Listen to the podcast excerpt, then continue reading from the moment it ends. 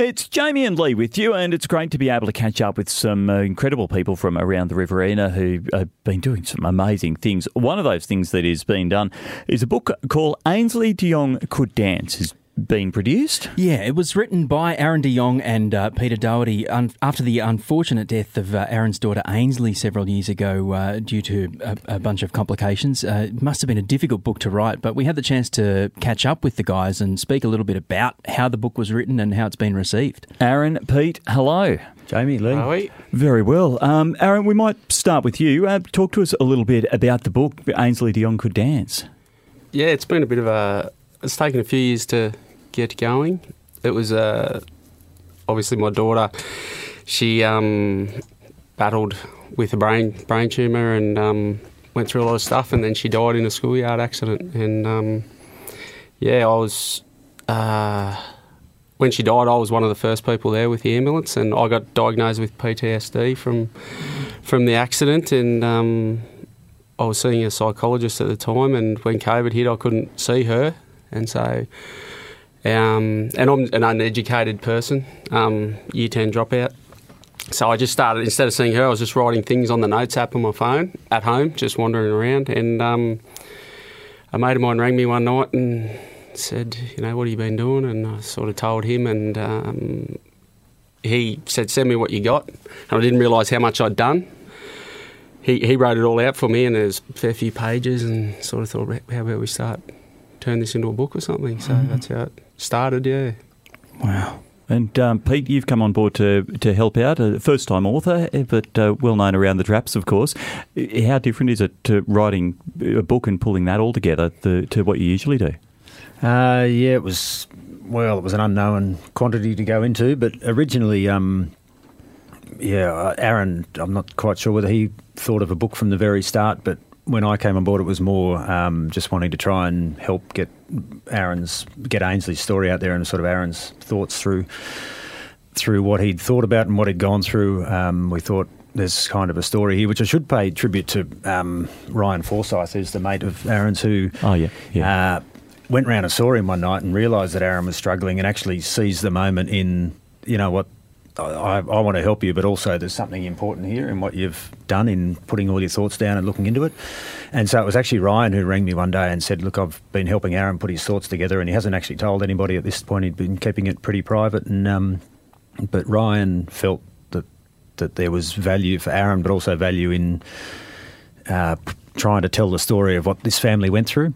Um, so he came to me and said, Would I help him? And we were originally looking to maybe contact some media organisations or maybe there'd be somebody who'd pick up and tell the story. And, and in the meantime, Aaron and I said, Well, why don't we work on a manuscript and expand what you've got as well? Um, and as we went along, we did try to pitch to a few people, and we didn't get any takers in wanting to take it up for either a long form interview or or a book. We sent the manuscript off, so eventually, um, probably through Aaron's persistence as well, he found a publisher who was willing to do it with us. And then next thing we said, well, why don't we have a crack at it ourselves? So we really went in, in terms of knowing how to produce a book, we went in pretty cold, but we just trusted that the story would resonate with people, and we'll try and tell it in a um, in a delicate, but also a um, in a way that was a fair tribute to Ainslie. Really, that's there's well, so far what we've talked about is Aaron's story to now, but really there's a beautiful little girl at the heart of this who was a great personality who was much more than um, the label of a victim or a um, cancer sufferer. So I, I yeah. think we really went in with that sense that let's just try and pay tribute to Ainslie mm. and talk about what happened to her, and that that'll guide us through the process of putting the book together. What was it like, Aaron, to to have such a like obviously a, a deeply felt story, but also very personal for you and your family to to go through the process of kind of getting that out there for other people to to consume and to sort of take on board. Look, that must be such a weird mix of emotions. It was. It was. Um, it was really hard to write down the first time, and I, I still haven't read the book since it's been finished.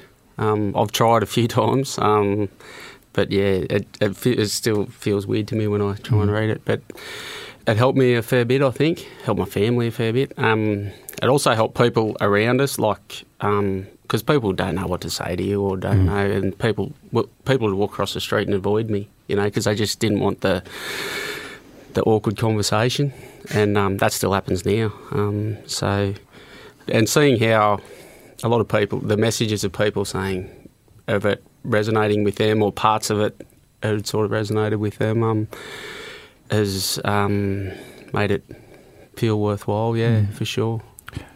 What have you learned about how to help others who are dealing with loss through your own experiences? Like, what would you say to people who, like the people who are looking at uh, like avoiding you because they don't know what to say?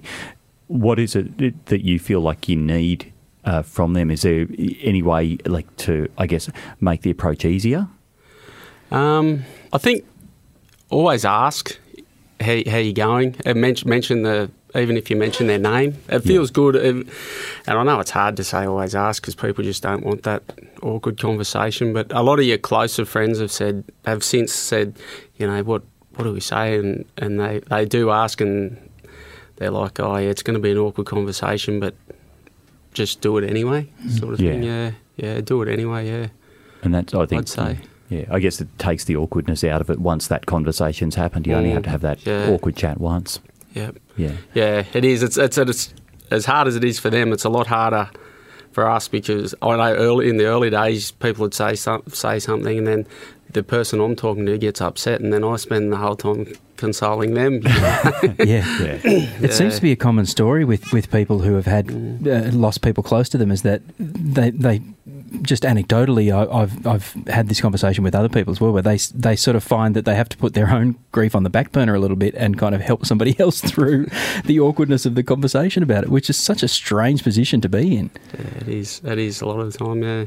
That's exactly one point Aaron made in the book. That exact one that yeah, you you end up in a ro- uh, sort of a role reversal, and that's and the way that that's put across is not that that necessarily that was hard for Aaron, but it just sort of speaks to the fact that everybody goes through grief, and maybe we don't we don't all know how to deal with it at some point, and um, and particularly when you get a really complicated grief story like this one, where Ainslie was already sick, um, but then dies in a schoolyard accident out of the blue, and it just uh, I think in the, the the way things were handled afterwards, where everything sort of just went really quiet around the De Jong family, and they were kind of just left on their own while government systems and bureaucracies went into place, and um, I think they just felt kind of abandoned. But that then added to the complications for anybody knowing what to say or what to ask because it was there's kind of a vacuum appeared, um, and everybody was operating in a weird space.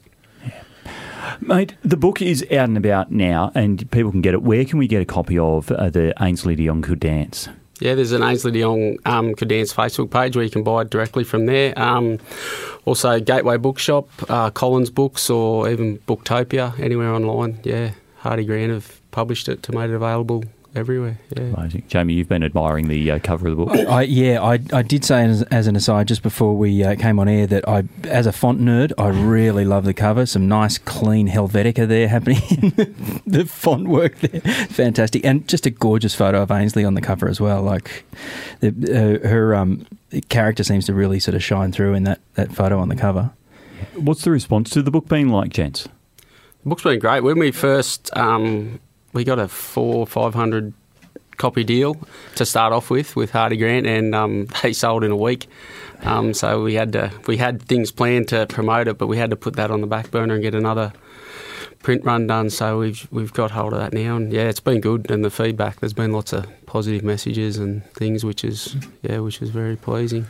Like we said, we set out just to tell a book, uh, to write a book that was just a tribute to Ainslie and tell the story about what happened around her. But um, it's a tribute to Aaron and Amanda's. It's Aaron's wife, Amanda's interviewed in the book as well, and um, it's probably a tribute to their honesty and their rawness. It's a pretty raw story, but their um, raw honesty, I think, has resonated with a lot of people. And people Yeah. ha- may not have been through the same circumstances, but a lot of people have contacted us, both of us, since to talk about something in their own lives that this book touched on. It could be the PTSD, or it could be losing somebody, or it could be having a sick child. And Aaron and I separately have both had um, blokes come up to us and tell us about losing a child. Um, you know, 30, 40 years ago, and said that they have really not talked about it much since, but uh, knowing the book's out and reading the book has given them the chance to talk about it again. So that's kind of been something we didn't think about when we set out to write the book, but that's been a bit of a humbling um, experience. It must be must be good to get that kind of feedback too. To know that you're, I mean, as terrible as the circumstances are, that you're putting something out there that can start those conversations or maybe get people working through trauma that, as you say, might be like 20, 30, 40 years old. Yeah, it was that one of the stories Pete was talking about. I was just cooking a barbecue at the reg, the local footy finals, and this farmer type bloke I don't really know. Um, I named to say hello. He come up and he walked around behind the barbecue where I was cooking, and he you know stood there and he said, "My wife's read your book," and I said, "Oh yeah, that's nice, mate." And then he started welling up and he said, "I've read your book." And he said, "I've never read a book in my life," and um, he went on to tell me that yeah, 40 years ago they lost a child and um, they were just put to the back of the hospital and they mm. weren't spoken about. They didn't even see the, the child after she gave birth. And he said they never spoke about it back then. And he said in the two two weeks since they'd both read the book, they've spoken more about their um, child mm. in that two weeks now than they have in their whole life. So wow. that was that was a very humbling yeah day. Yeah. I thought you were going to say he was going to give you some pointers on your snacks. Mate,